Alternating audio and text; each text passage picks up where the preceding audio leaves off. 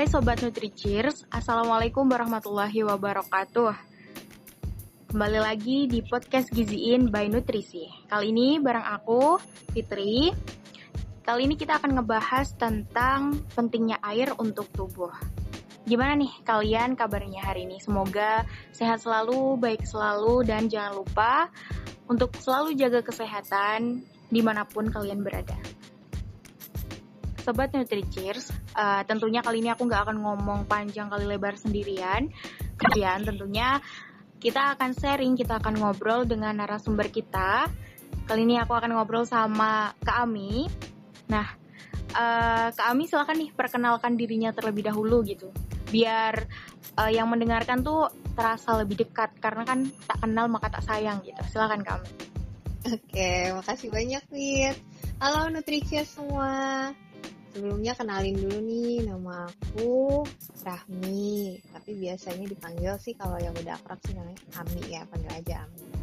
Nah kalau untuk background gue sendiri di sini uh, aku sebagai nutrisionis dan fokus dan aktif juga di Nutriklinik Indonesia, terus juga uh, sedikit berkecimpung lah di komunitas sosial kayak gitu untuk tempat tinggalnya sekarang aku tinggal di Depok. Sebelumnya disclaimer dulu ya Fit ya. Jadi kayak kita di sini sharing-sharing bareng aja ya. Jadi kayak saling tukar ilmu aja gitu. Jadi semoga di sini uh, dari sharing-sharing kita di podcast kali ini uh, bisa ngasih manfaat nih ke teman-teman Nutrichers dan pendengar semua di sana kayak gitu. Amin. Okay. Kami gimana kabarnya nih? Alhamdulillah baik Fit. Kamu gimana kabar ya? Kabar alhamdulillah baik. Semoga yang dengerin ini juga semuanya lagi baik-baik aja dan nggak lupa untuk minum air putih. Betul, amin, amin, amin. Sehat terus ya semua ya.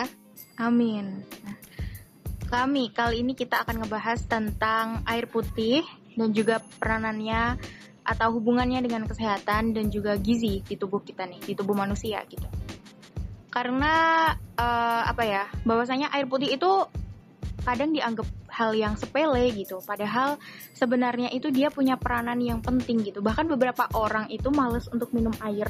Bahkan ada yang uh, pernah aku lihat gitu ya di satu video itu dia bilang bahwasanya dia nggak suka sama air putih dan dia nggak pernah minum air putih gitu.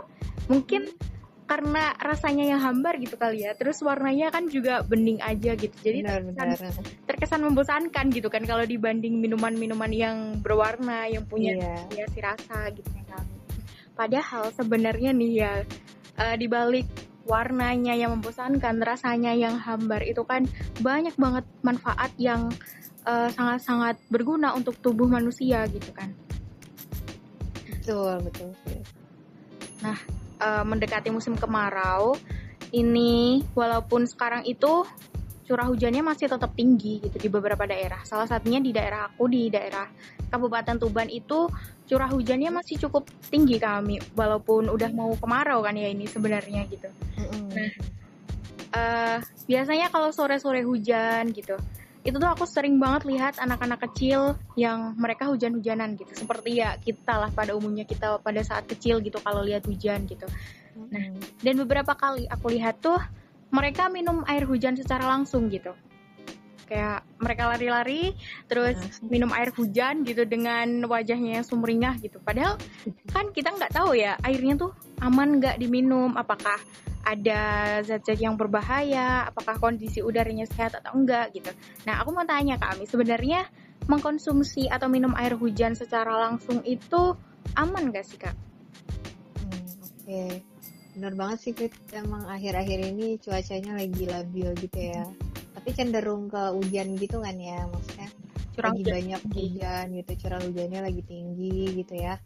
Terus juga uh, terakhir juga sempat ada kejadian banjir kan ya. Jadi berlimpah ruah gitu loh airnya. Ya.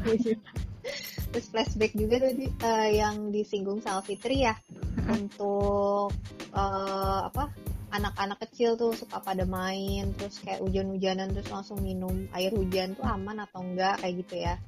Nah kalau kita nggak bisa pungkiri juga sih sebenarnya air hujan tuh kan emang sumber utama uh, apa ya pemenuhan kebutuhan air gitu kan. Ya. hampir bahkan bukan hampir lagi memang di seluruh dunia sih bergantung pada air hujan itu gitu kan. Nah cuman masalahnya ada beberapa tempat mungkin yang kayak langsung mengkonsumsi air hujan tapi ada juga mungkin yang kayak uh, diproses terlebih dahulu melewati penyaringan melewati uh, pengujian kayak gitu terus uh, pengemasan dan sebagainya kayak gitu jadi ada beberapa tempat juga yang kondisinya seperti itu gitu. Nah kalau misalkan kondisinya kayak yang tadi yang hujan-hujanan terus kayak minum langsung air. minum airnya hmm, kayak gitu. Nah sebenarnya aku dibilang aman atau enggak sih saya aman ya karena kan pada dasarnya air hujan itu kan segar bersih gitu kan. Cuman emang kita harus lihat dulu nih dari faktor fisik sama lingkungannya gitu karena ada beberapa kondisi di mana uh, air hujan yang tadinya segar sama bersih itu jadi berubah gitu loh dari yang tadinya bersih Aman. jadi uh, ada potensi bahaya buat kesehatan. Nah itu misalkan yang airnya tuh udah mengandung parasit, bakteri berbahaya, virus, terus juga eh, bahan-bahan kimia kayak gitu kan. Nah uh, sebenarnya kalau dia langsung uh, langsung kayak misalnya air hujan, terus kita minum. nggak uh, ada nggak ada perantara apa pun tuh bener-bener langsung ke mulut kita ya sebenarnya nggak masalah ya itu karena kan emang bersih gitu ya. Cuman yang jadi masalah tuh mungkin kalau misalkan uh, udah bersentuhan dengan kontaminan. Jadi kayak uh, tercemar gitulah istilahnya. Saya tercemar sama kotoran hewan tercemar sama hewannya langsung juga atau mungkin ada logam berat atau benda apa gitu yang memang dasarnya tuh nggak bersih kayak gitu. Nah itu bener-bener uh, kurang buang kurang lagi sih sebenarnya nggak aman ya untuk dikonsumsi sama manusia gitu kan. Nah uh, sebenarnya kalau dibilang uh, aman atau enggak ya air hujan tuh aman ya balik lagi ke tadi kalau enggak bersentuhan sama kontaminan kayak gitu. Nah cuman memang uh, kalau dibilang prefer ya lebih prefer untuk apa ya minum dengan kondisi air yang memang udah melewati penyaringan dan juga uji kayak gitu. Soalnya kalau misalkan air hujan nih kita langsung minum misalnya kita sengaja untuk minum air hujan gitu kayak kita tampung air terus nanti langsung diminum gitu. Nah itu kita kan nggak tahu ya. Kita belum yakin 100% kan apakah yang digunakan. uh, wadah wadahnya bersih higienis ataukah airnya memang nggak tersentuh sama hewan apa pun atau enggak kena polusi dan sebagainya kayak gitu kan. Nah itu yang harus kita pastiin. Nah uh, makanya sekarang uh, karena kan kalau misalkan udah kayak gitu kan nanti bakal timbul penyakit kan. Nah untuk untuk mencegah itu makanya di kita sendiri di Indonesia malah ya uh, kemasan-kemasan atau merek-merek air mineral itu kan udah melewati uji dulu kan, melewati uji penyaringan dan sebagainya itu supaya aman ketika kita konsumsi. Jadi bukannya kan harusnya air air putih air mineral itu kan mendukung kesehatan kita loh. Jadi kayak mencegah penyakit, mencegah uh, apa terjadinya hal-hal yang tidak diinginkan di dalam tubuh gitu, menjaga metabolisme tubuh gitu kan. Uh, detox juga kan kayak gitu. Nah, itu uh, harusnya kayak gitu malah ketika ada kontaminan malah jadi penyakit ya, baru kayak kita diare terus tipes lah apa ya gitu kan itu benar-benar malah jadi masalah yang baru kan. Ya. jadi untuk menghindari hal itu makanya ada beberapa badan-badan atau perusahaan-perusahaan mungkin yang uh, bergerak di bidang itu. Ada ahlinya terus juga alat-alatnya mumpuni juga gitu supaya ketika masuk ke dalam tubuh kita itu benar-benar aman kayak gitu. Jadi kalau dibilang aman atau enggak air hujan aman. Kalau nggak terkontaminasi dan gimana caranya biar nggak terkontaminasi harus melewati beberapa uji kayak gitu. Dan minimal nih kalau misalnya darurat banget hmm. itu pun kita juga bisanya ngolahnya kan dimasak ya airnya ya dengan direbus. Uh, dimasak direbus gitu kan. Jadi biar uh, dalam suhu tinggi tuh virus mikro mikrobakteri gitu-gitu ya yang ada di dalam air tuh kan bisa mati gitu ya. Cuman memang dengan proses perebusan itu juga belum dipastikan kalau bahan kimianya juga bakal hilang kan itu juga harus dicek dulu gitu. Makanya benar-benar lumayan strict juga sih kalau untuk konsumsi air minum ini. Kalau misalkan uh, itu harus diperhati diperhatikan banget kayak gitu sih. Kayak gitu. Ternyata nggak nggak segampang itu gitu ya. Ternyata nggak secetek pikiran bahwasanya air tuh semua air aman gitu ya. Ternyata banyak hmm. yang harus diperhatikan mulai dari wadahnya gimana cara kita mengolahnya mengkonsumsinya dan hmm. nanti karena kan berdampak langsung kepada tubuh gitu. Betul, itu yang benar-benar harus diwaspadai sih ya kak. Terus iya. uh, sebenarnya air yang aman untuk dikonsumsi manusia itu seperti apa kak? Kalau untuk air yang aman sendiri sih ya sebenarnya ada beberapa syarat sih. Kayak biar uh, kita tuh kita tuh tahu nih apa sih yang harusnya dipenuhi gitu. Supaya nih air minum ini ternyata aman atau enggak kayak gitu. Air putihnya gimana kayak gitu kan. Nah kalau untuk syaratnya sendiri sih yang pertama yang paling gampang nih sama kita orang awam atau yang benar-benar kayak nggak pakai alat dan sebagainya itu kita lihat syarat fisiknya dulu. Jadi syarat fisik itu bisa dikenali dengan panca indera kita sendiri. Pertama kita lihat dulu nih dengan mata kita ya. Kita lihat dengan mata kita uh, dia tuh bening atau jernih enggak kayak gitu. Terus ada endapan atau enggak? Kayak gitu. Kalau misalnya dia agak kekuningan hijauan kecoklatan atau hitam malah ya. Itu bukan air mineral atau air putih lagi dong namanya ya nggak sih? Iya udah bahaya ya. betul. Kan namanya air putih air ya itu. Iya itu namanya air berwarna itu. Kan air putih lagi. Nah kalau air putih tuh syaratnya memang harus jernih. Terus nggak ada endapan sama sekali gitu ya. Terus uh, yang kedua kita bisa dengan hidung kita sendiri nih. Dia berbau nggak? Apakah bau tengik atau bau um, logam gitu. Nah itu harus uh, kita cek dulu nih. Kalau udah mulai kayak kok baunya kayak aneh ya? gitu ya. Nah itu perlu dicek dulu nih ini bener gak air minumnya? Misalkan uh, kita bisa lihat sendiri kayak gitu Terus dari lidah kita juga nih ya, dari indera perasa kita kita bisa lihat uh, dia berasa atau enggak. Namanya air putih jernih harusnya nggak terkontaminasi harusnya rasanya tawar dong ya kan yeah.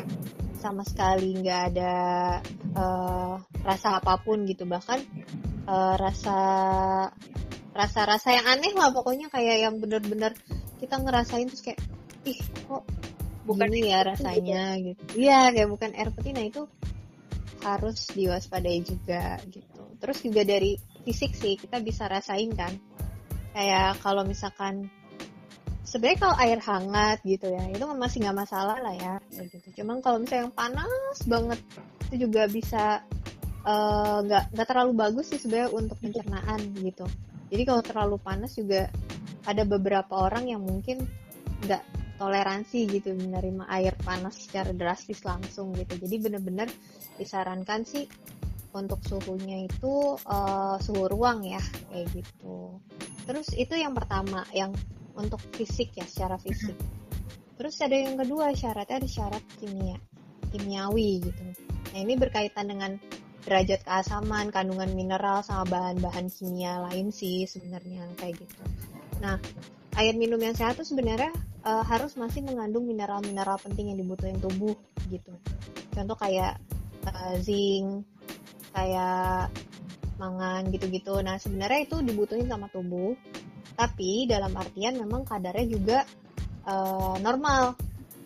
Jadi kalau terlalu berlebihan juga nggak uh, bagus juga. Maksudnya ada efeknya juga gitu kan. Nah biasanya kalau air putih yang saya sih kadarnya normal gitu. Jadi sesuai dengan uh, standar kayak gitu. Terus kalau uh, air minum yang benar-benar sehat tuh dia nggak mengandung logam-logam berat gitu loh. Jadi nggak mengandung logam berat beracun kayak merkuri timbal arsen kromium kadmium. Nah itu benar-benar kalau dicek tuh benar-benar nggak ada. Kalau sampai ada itu bisa nimbulin uh, penyakit di badan kita gitu jadi menimbulkan keracunan lah ibaratnya gitu ya. Kayak gitu. Terus pH-nya. pH itu terkait dengan keasaman tadi ya. Itu harus netral. Jadi uh, sekitar 7 lah ya kayak gitu. Nah itu benar-benar harus dicek. Jadi benar-benar ada alatnya juga kan? Nggak bisa kita lihat secara langsung iya, gitu kalau dengan panca indera gitu betul nah sama yang kayak tadi dibilang yang di awal kan yang masalah air hujan itu kita kan nggak bisa ngelihat langsung iya. kan jadi kita juga nggak tahu tingkat keamanannya makanya lebih prefer yang benar-benar udah diuji, dicek, gitu, disaring dan sebagainya itu. Karena ada alat-alat tertentu yang emang bisa ngebaca mm-hmm. tuh gitu. Yang indera manusia nah. nggak nah. bisa ngejangkau gitu. Betul betul kayak gitu. Nah kalau untuk kimiawi sendiri sih ada hubungannya sama fisik tadi. Jadi kalau misalkan ada uh, hal-hal yang seharusnya nggak ada di air mineral itu ya harusnya nggak ada di air putih itu uh, misalkan uh, kita ngelihat nih ada endapan gitu kan. Ya secara fisik kita lihat ada endapan. Atau dia kok berbau ya terus kok ada rasanya ya kayak rasa logam gitu ya. Berarti itu juga uh, terindikasi bakalan ada uh, komponen kimia yang sebenarnya nggak harus ada di situ gitu nah itu makanya uh, harus diperhatikan banget. Terus nanti kalau misalnya diuji nah itu pasti akan ada berapa kandungan yang tadi yang berlebihan. hmm, betul. Berarti kalau kalau air tuh emang harus semuanya normal semuanya netral gitu kan kayak iya betul. Betul fit. Jadi uh, kita harus make sure banget uh, air itu benar-benar sesuai dengan standarnya terus yang ketiga ada syarat uh, mikrobiologi. Jadi kayak misalkan bakteri virus kayak gitu-gitu. Nah itu juga pakai alat ya.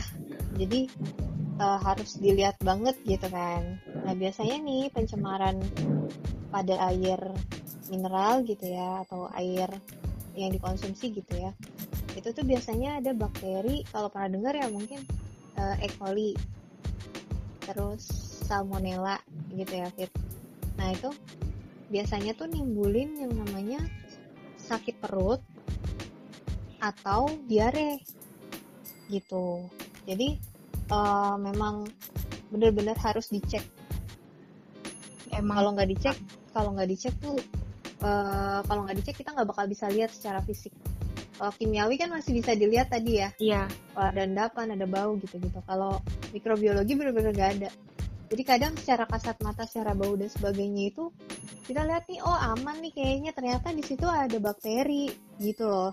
Makanya bener-bener harus mateng. Kalau misalnya mau uh, masak air atau uh, pengolahan air kayak gitu. Kayak gitu sih Fit.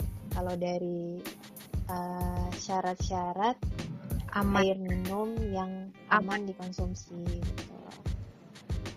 Nah, sobat nutritris, kalau kita lihat dari sini aja tadi udah udah kelihatan lebih prefer kalau kita mengkonsumsi air yang emang udah diolah, udah disaring gitu ya, kayak agar tubuh kita itu terjamin gitu. Yang masuk ke dalam tubuh tuh baik, yang masuk ke dalam tubuh itu sehat, jadi nggak merugikan kita gitu, nggak malah merugikan tubuh gitu. Uh. Walaupun hanya air kecil gitu kan yang sering dianggap sepele, tapi banyak banget yang perlu diperhatikan ternyata kalau digali benar, secara benar. secara apa gizinya gitu, secara kesehatannya gitu.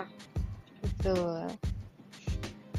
Nah kak uh, setelah tahu nih ya, misal kita udah tahu air yang aman uh, untuk tubuh kita. Nah untuk konsumsinya sendiri itu ada batas minimal nggak sih kak uh, dalam sehari kita itu harus mengkonsumsi air berapa liter gitu dan kenapa ada aturan seperti itu gitu.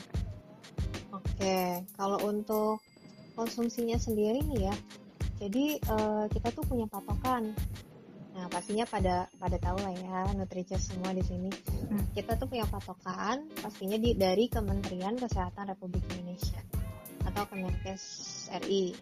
Nah, di situ dikasih anjuran untuk takaran normal supaya kita tidak kekurangan cairan itu, kita uh, dianjurkan untuk mengkonsumsi air putih atau air mineral minimal 8 gelas sehari dengan ukuran gelasnya 230 ml.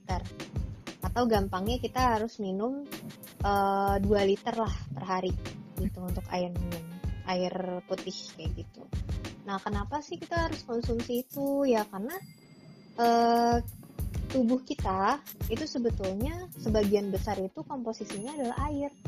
gitu jadi uh, sebanyak 70 sampai 90 persen uh, berat badan kita itu ditentukan sama air gitu jadi kita itu udah eh, air tuh udah jadi bagian dari tubuh kita gitu loh kalau misalkan emang uh, kita nggak mencukupi kebutuhan kita yang tadi minimalnya berapa itu tuh nanti akan terjadi yang namanya dehidrasi. Karena kan kita kan sebagai manusia nih ya yang normalnya itu kan kita uh, mengeluarkan keringat mengeluarkan urin gitu ya, ya terus ada berbagai macam aktivitas yang emang cairan kita tuh berkurang gitu di dalam tubuh. Nah, supaya kita tetap memenuhi itu ya kita harus penuhin tadi uh, kebutuhan minimalnya berapa gitu. Karena kenapa harus kayak gitu ya? Iya. Karena uh, kalau dehidrasi tuh hubungannya sama banyak hal gitu. Jadi tadi kan dibilang katanya sepele ya iya. minum air tuh kayaknya air kayak ah air doang gitu kan ah, air putih doang gitu kan paling apa sih ngaruhnya gitu kan iya. padahal tuh dengan kita kurang minum air putih efeknya ke mana-mana gitu loh Fit jadi uh, ketika kita minum air uh, kita ketika kita kurang minum air putih hmm. kita jadi kurang konsentrasi kurang fokus gampang depresi gitu terus juga uh, ginjal kita terganggu, kerja jantung kita terganggu, kerja otak kita terganggu, ada banyak banget hal yang di dalam tubuh kita yang, yang terganggu gitu. Iya. iya, dan efek dari itu apa? Kita jadi nggak bisa optimal dalam bekerja, dalam belajar gitu, dalam berkomunikasi sama banyak orang.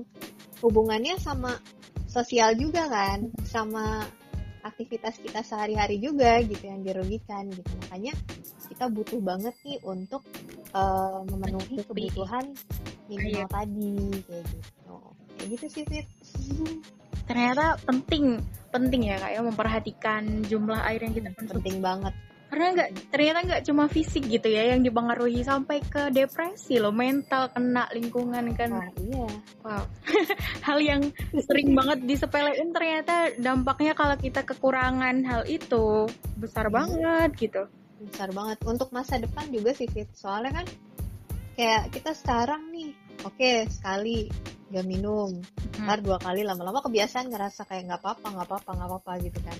Lama-lama menumpuk kan. Iya. Lama-lama kita dehidrasi berat kan. Bisa kayak pingsan terus kayak kurang oksigen dan sebagainya gitu. Terus atau kita jadi kurang konsentrasi efeknya ke nilai kita masa depan kita gitu. Jadi kalau misalnya mau dibilang sepele juga panjang gitu. Ini ya gitu. ini banget besar banget ternyata gitu. Iya. Karena terkait dengan kebiasaan juga kan sih kayak gitu.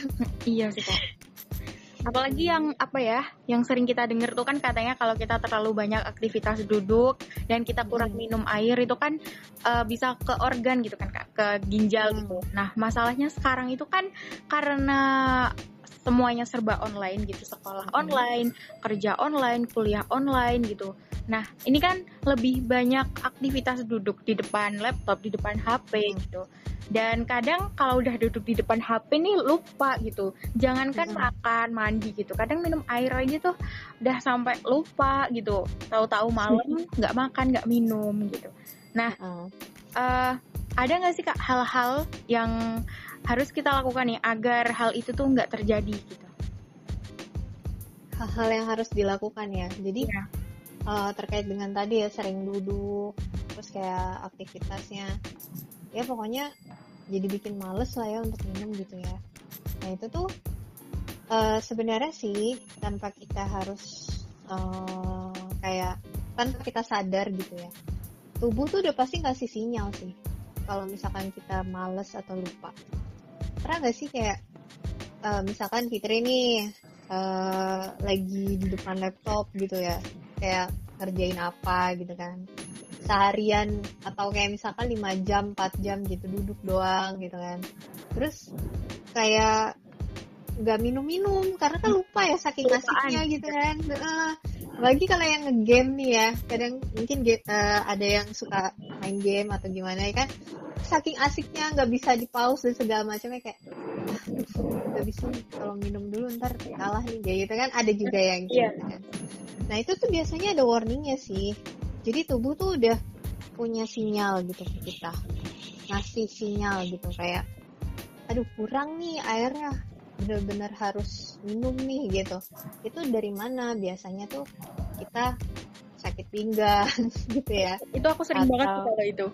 Ya kan? Sakit yeah. pinggang tuh emang sering banget sih kalau misalkan buat yang para uh, orang uh, para pekerja gitu ya. Hmm. atau kayak misalnya yang kerjanya duduk gitu. Terus kayak atau mungkin yang kuliah ya kan? Atau yang belajar online gitu yang main game lah. Pokoknya yang aktivitas di depan monitor gitu yang duduk doang gitu atau di mana gitu kan.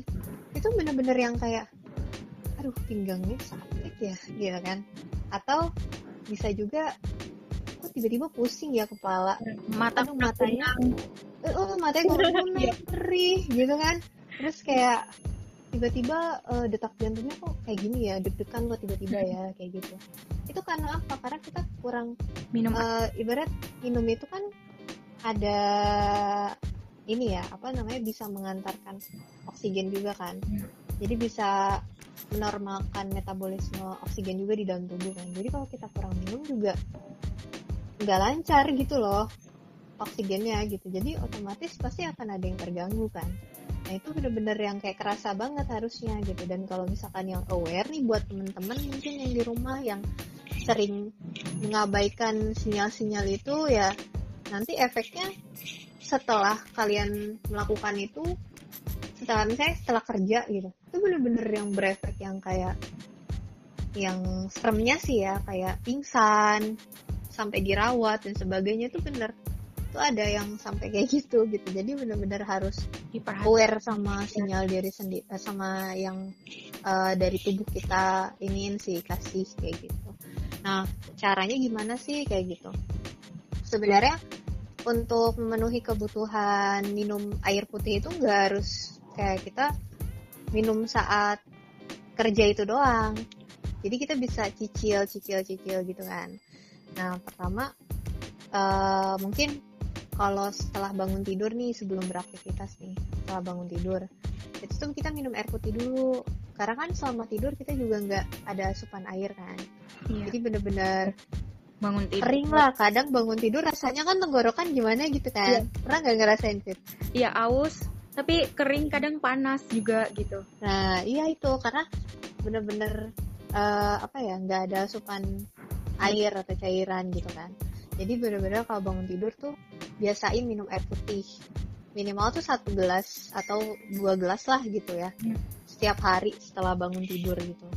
Karena kan uh, kayak starting day gitu loh. Kayak biar biar metabolismenya ya. aktif lagi gitu. Maksudnya sebenarnya aktif sih pas tidur cuman biar lebih apa ya lebih kita bergerak mm, itu tuh lebih optimal lagi kayak gitu nah terus sebelum makan lah pastinya ya sebelum makan. Karena kan untuk melancarkan proses pencernaan juga gitu kan. Jadi biar ibarat pemanasan dulu lah nih lambung kita gitu kan. Jadi kayak oh ada ada air nih yang air masuk dulu. nanti baru makan gitu kan. Nanti setelah makan juga minum air putih. lagi betul. Terus kayak tadi kalau misalnya ada sinyal-sinyal kalau lagi kerja atau lagi beraktivitas yang kayak tadi Fitri bilang ya mm-hmm. itu kalau kita udah mulai ngerasa capek ngerasa gimana gitu kan badan kita tuh kayak ada yang aneh lah pokoknya nggak nyaman gitu ya itu bener-bener langsung harus aware gitu kita siapin minumnya dan memang uh, saran aku sih ya kalau misalnya kita lagi kayak gitu kita siapin kayak botol minum kita gitu loh botol minum kita atau gelas gitu. Jadi kalau misalnya kita lagi itu ada di depan mata kita misalnya di meja kita taruh terus kita minum gitu. Jadi kalau udah mulai kayak gitu udah langsung udah ada minum minuman juga. Jadi nggak males juga kan ke mana-mana hmm. kayak gitu. Paling kayak gitu sih tipsnya. Uh, kalau sebelum tidur juga konsumsi air putih juga jangan lupa. Karena buat meningkatkan kualitas tidur juga sih biar tidurnya juga jadi lebih nyenyak kayak gitu. Cuma kalau kebanyakan juga nanti malah jadi kamar mandi dulu kan tidurnya jadi terganggu juga kan. Jadi secukupnya aja gitu kayak gitu. Terus kalau misalkan lagi sakit ya apalagi ya uh, tambah lagi tuh emang harus minum yang banyak kayak gitu sih. Tapi jangan berlebihan juga untuk minum air putih. Jadi ada beberapa kondisi yang emang Gak- terlalu obsesi minum air putih atau mungkin ada yang diet nih tapi dietnya maunya minum air putih aja gitu ya.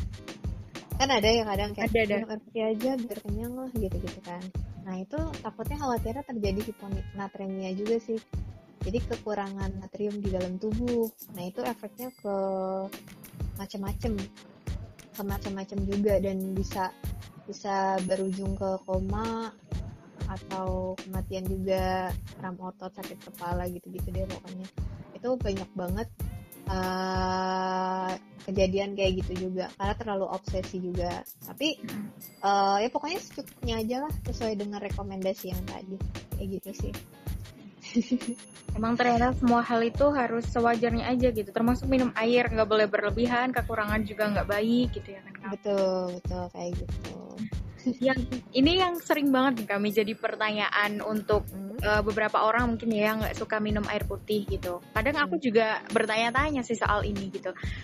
Kenapa yang dianjurkan itu air putih? Padahal eh, minuman berasa itu sumbernya kan sebenarnya waktu buat minuman berasa itu kan juga air putih, cuman dia dikasih rasa aja. Tapi kenapa kok eh, air yang ada rasa-rasanya, air Mm-mm. yang udah terkontaminasi sama variasi rasa buah, rasa ini gitu, itu bah- bisa bahaya dan eh, lebih aman untuk air putih aja gitu. Kenapa? Oke, pertanyaannya bagus ya, relate gitu ya ke banyak orang nih. dulu aku juga sempet nih kayak gini. Jadi dulu waktu pas masih eh, SD lah ya, lagi zaman zamannya seneng jajan ya kan. Maksudnya ada uang itu terus sama teman-teman beli jajanan itu tuh jarang banget minum air putih. Kalau ada minuman rasa-rasa tuh langsung Beli gitu. minum itu iya beli itu aja deh sama aja kok ngilangin haus juga terus kayak seger juga kan Hmm. kayak gitu. Jadi kayak parah banget sih kalau anak-anak itu sering banget yang ngelakuin kayak gitu kan termasuk Gitu. aku sendiri dulu. Nah itu eh, efeknya bisa ke macam-macam. Jadi bisa eh, karena kita ngerasanya itu udah minum ya jadi kan air putihnya nggak tercukupi. Kayak yang tadi udah dibilang juga tuh efeknya ke nanti jangka panjangnya. Jadi eh, aku sempat kena semacam anemia dulu ya waktu SMA gitu. Jadi karena emang eh, beberapa beberapa minuman yang aku beli itu waktu dulu karena keseringan gitu ya itu tuh bener-bener apa ya minumannya tuh kayak ada kandungan tertentu yang emang kayak bikin eh, penyerapan zat besi di dalam tubuh aku tuh jadi terhambat gitu. Makanya eh, padahal kan harusnya kalau kalau minum air putih kan pasti kita jadi nggak apa ya nggak nggak se berefek itu gitu. Karena emang air putih itu eh, setahu aku ya itu tuh bener-bener eh, mengandung mineral terus juga pokoknya kandungan di dalam air putih itu bener-bener yang fit in di dalam tubuh kita.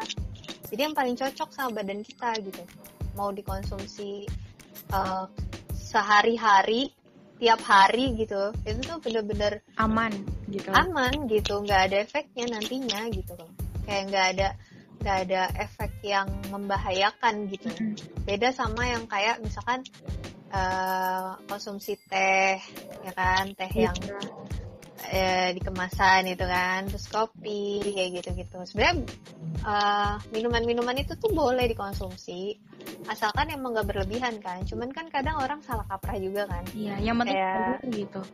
betul betul tuh yang tadi tuh kayak prefer atau pengennya mendingan yang enak lah di lidah daripada yang bosenin di lidah gitu kan padahal tuh efeknya nanti gitu Efeknya Karena- jangka panjang. Mm-mm. karena kandungan-kandungan yang di minuman-minuman rasa tadi itu tuh eh, ibaratnya apa ya? Kayak tabungan gitu loh di badan kita. Kayak tabungan yang kayak makin banyak makin banyak. Dan karena emang eh, secara itu kan emang bukan dikonsumsi untuk tiap hari kan? Iya. kayak gitu. Itu cuman sebagai apa ya eh, pelengkap atau perasa gitu variat variasi Variasi. makanan atau minuman kayak gitu kan bukan kayak air putih air putih kan bener-bener kayak memenuhi cairan tubuh kita yang kayak bener-bener kita butuhin setiap harinya gitu. Coba kalau misalkan gak minum teh sehari bisa gak? Bisa, bisa, Bisa sih. kan? Heeh. Tapi kalau nggak minum air putih sehari, itu rasanya gimana? Kayak tadi sih mungkin keliengan, entah dari rasanya tuh beraktivitas kayak nggak bisa optimal aja gitu. Ada Nah, yang iya kurang gitu. betul. Kayak gitu Fit. Jadi sebenarnya eh, itu tabungan buat nanti jangka panjangnya gitu. Karena kandungan air putih di eh, di dalamnya itu benar-benar fit in. Apa ya fit in tuh kayak yang paling cocok Iya, buat badan kita dan emang dianjurkan setiap hari gitu kan. Kayak gitu sih. Dan air putih juga eh, menghilangkan bisa menghilangkan ini sih kayak racun yang ada di badan kita gitu. Jadi kalau semakin kita banyak minum air putih kan dia bakalan mengeluarkan eh, apa ya zat-zat di dalam tubuh yang sebenarnya agak bagus tuh lewat keringat, lewat air seni ya kan. Kalau kita buang air kecil kayak gitu.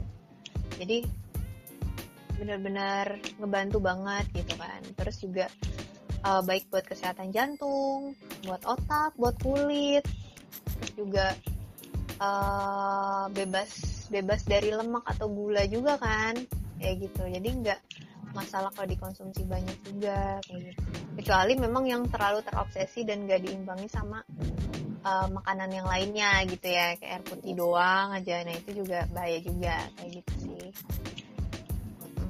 Sebuah tamparan. Untuk untuk kaum kaum yang suka bilang yang penting minum air nggak peduli ada rasanya atau enggak gitu. Sebuah tamparan. Iya ini. Tamparan aku juga loh di masa lalu ini.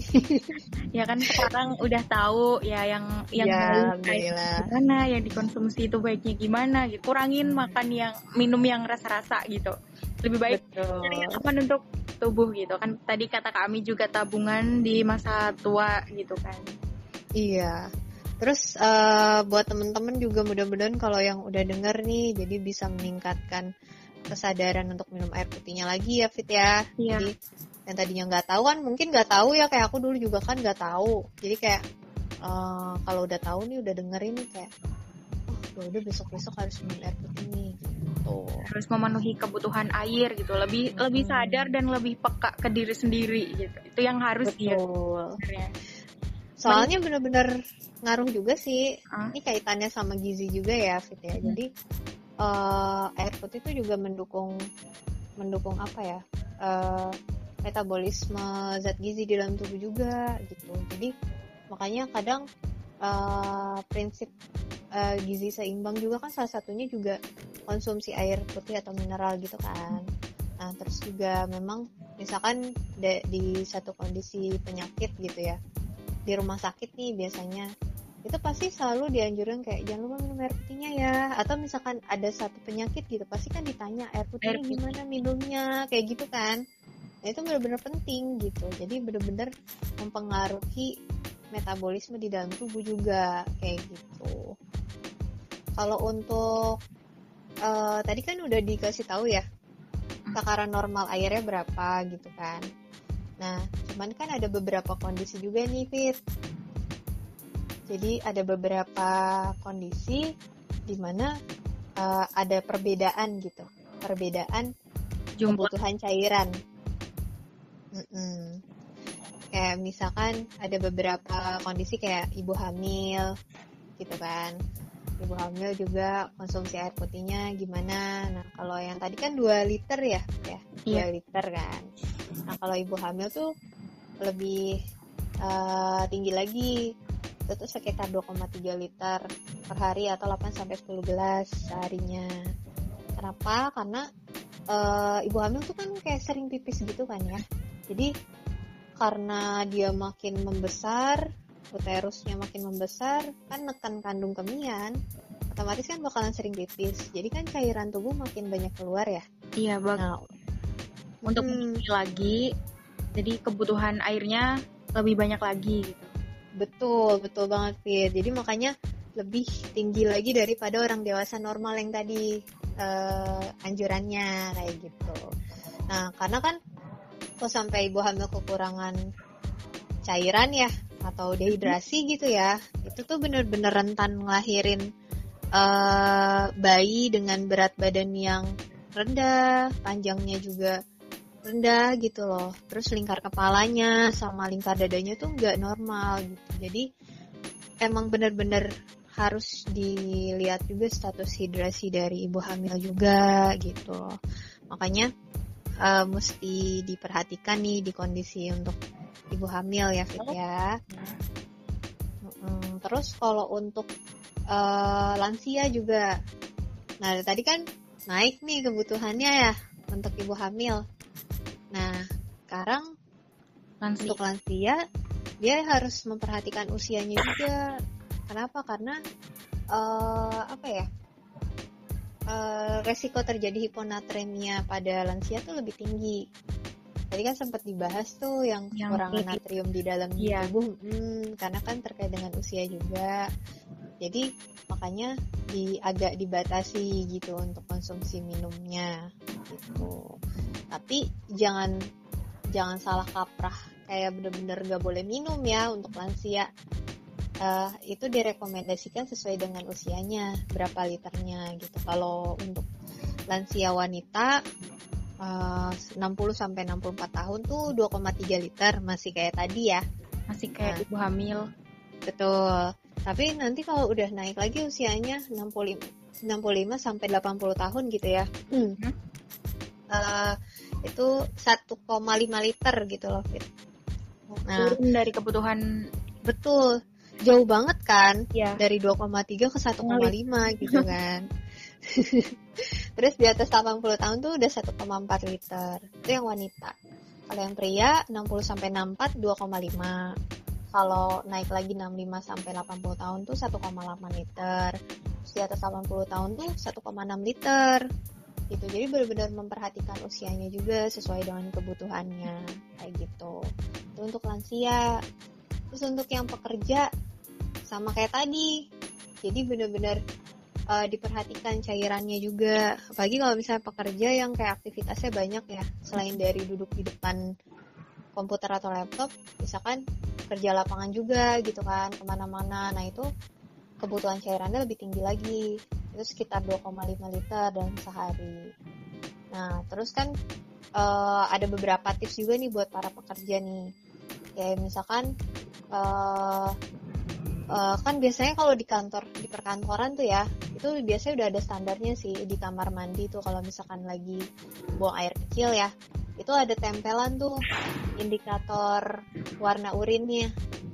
Jadi kalau warnanya masih normal masih putih bening gitu nah itu berarti nggak nggak dehidrasi. Kalau udah mulai kuning udah mulai gelap warnanya ke atas lagi nah itu dehidrasi. Terjadi dehidrasi berarti itu udah jadi warning. Uh-uh. jadi warning kalau kita harus minum lebih banyak lagi kayak gitu. Terus bawa botol tadi kayak yang tadi.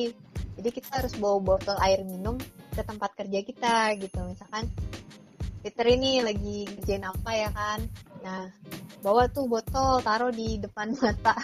Di depan monitor misalnya iya. Terus kayak di meja gitu. Nah itu biar kita tuh ingat oh ya kita harus minum nih kayak gitu. Dan emang gak usah ke mana-mana lagi kan kayak gitu. Terus ya gimana kak? kalau kita minum minuman yang rasa-rasa kayak kopi teh atau misalkan minum minum minuman yang lain juga kayak gitu untuk menjaga kesehatan ginjal kita juga kan itu juga harus diperbanyak lagi minum air putihnya kayak gitu. Terus terakhir mungkin untuk para traveler juga nih. Para traveler harus diperhatikan ininya ya kayak yang tadi pertama dibilang uh, kebersihannya, airnya gimana kayak gitu. Terus masak kalau masak tuh harus mateng kayak gitu. Iya. Terus kalau bisa sih ya meskipun kita butuh air ya tapi jangan langsung minum dari kerannya langsung ya. Kalau itu soalnya kita nggak tahu tuh kerannya apakah bersih iya. atau enggak. Hmm. Ini buat para petualang-petualang nih, misalkan yang suka naik gunung ya kan? Iya kadang itu yang sembarangan. Iya ya? Iya kan? Kayak gitu. Kadang di sungai langsung ambil gitu kan kak. Tuh ada di desa ini nih terus kayak eh itu ada air keran ya deh minum aja deh iya. gimana lagi kan? Kayak gitu. iya. Nah, itu harus hati-hati juga gitu. Mungkin lebih kayak diperhatiin dulu nih kerannya kayak gimana. Kalau misalkan di- dikira oh masih aman lah. Terus bau airnya juga nggak terlalu gimana. Terus rasanya juga nggak mencurigakan ya yang kayak tadi disinggung di awal. Ya nggak masalah kayak gitu. Terus juga masak juga kan suka kadang ada yang bawa kompor ini ya. Kompor listrik eh bukan kompor iya. yang kadang bikin sendiri itu kan.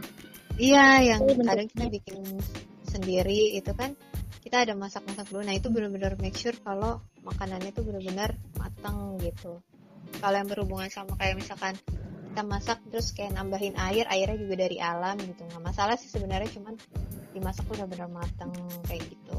Terus eh, kalau bisa bawa botol minum sendiri. Jadi bener-bener kita make sure kebutuhan kita nanti buat perjalanan tuh berapa banyak gitu jadi kita juga di jalan juga nggak dehidrasi kan karena kan butuh butuh eh, butuh apa ya? Tenaga. Butuh tenaga iya. Terus but- butuh pokoknya butuh air putih banget deh gitu kan. Jadi benar-benar harus di make sure. Terus em, misalnya mau konsumsi es-esan gitu ya. Hati-hati tuh es-esan kan kadang ada tuh ya yang dijual di mana gitu kan pernah lihat nggak sih Fit yang kotak-kotak gitu oh iya iya es balok gitu kan Iya, nah itu kan kadang di bawahnya tuh ya ampun kayak kotor banget uh, kayak kena jalanan, kena ini. Ya ampun kayak di di apa sih? Di langsung dihancurin gitu terus kayak bener-bener kayak ya ampun emang itu bersih ya gitu loh. Jadi kayak Iya, iya, speechless iya, iya. aja. Ah, udah kayak aduh bun, masuk dalam tubuh Bener, Nah, ya. bener banget ya. Ya nggak sih ngilu nggak sih ngelihatnya. Nah itu harus hati-hati. Kita juga nggak tahu itu airnya air dari mana, Hmm, gitu iya. kan. Itu benar-benar harus dilihat dulu gitu yang mau kita minum gitu. Terus eh, ya paling kayak gitu sih kalau untuk yang traveler. Sama yang kondisi penyakit tertentu. Nah itu harus dikonsultasikan kebutuhan cairannya. Jadi kan tiap orang beda-beda ya Fit ya dengan Ya. eh, tiap kondisi kan. Eh, untuk penyakit apalagi nih.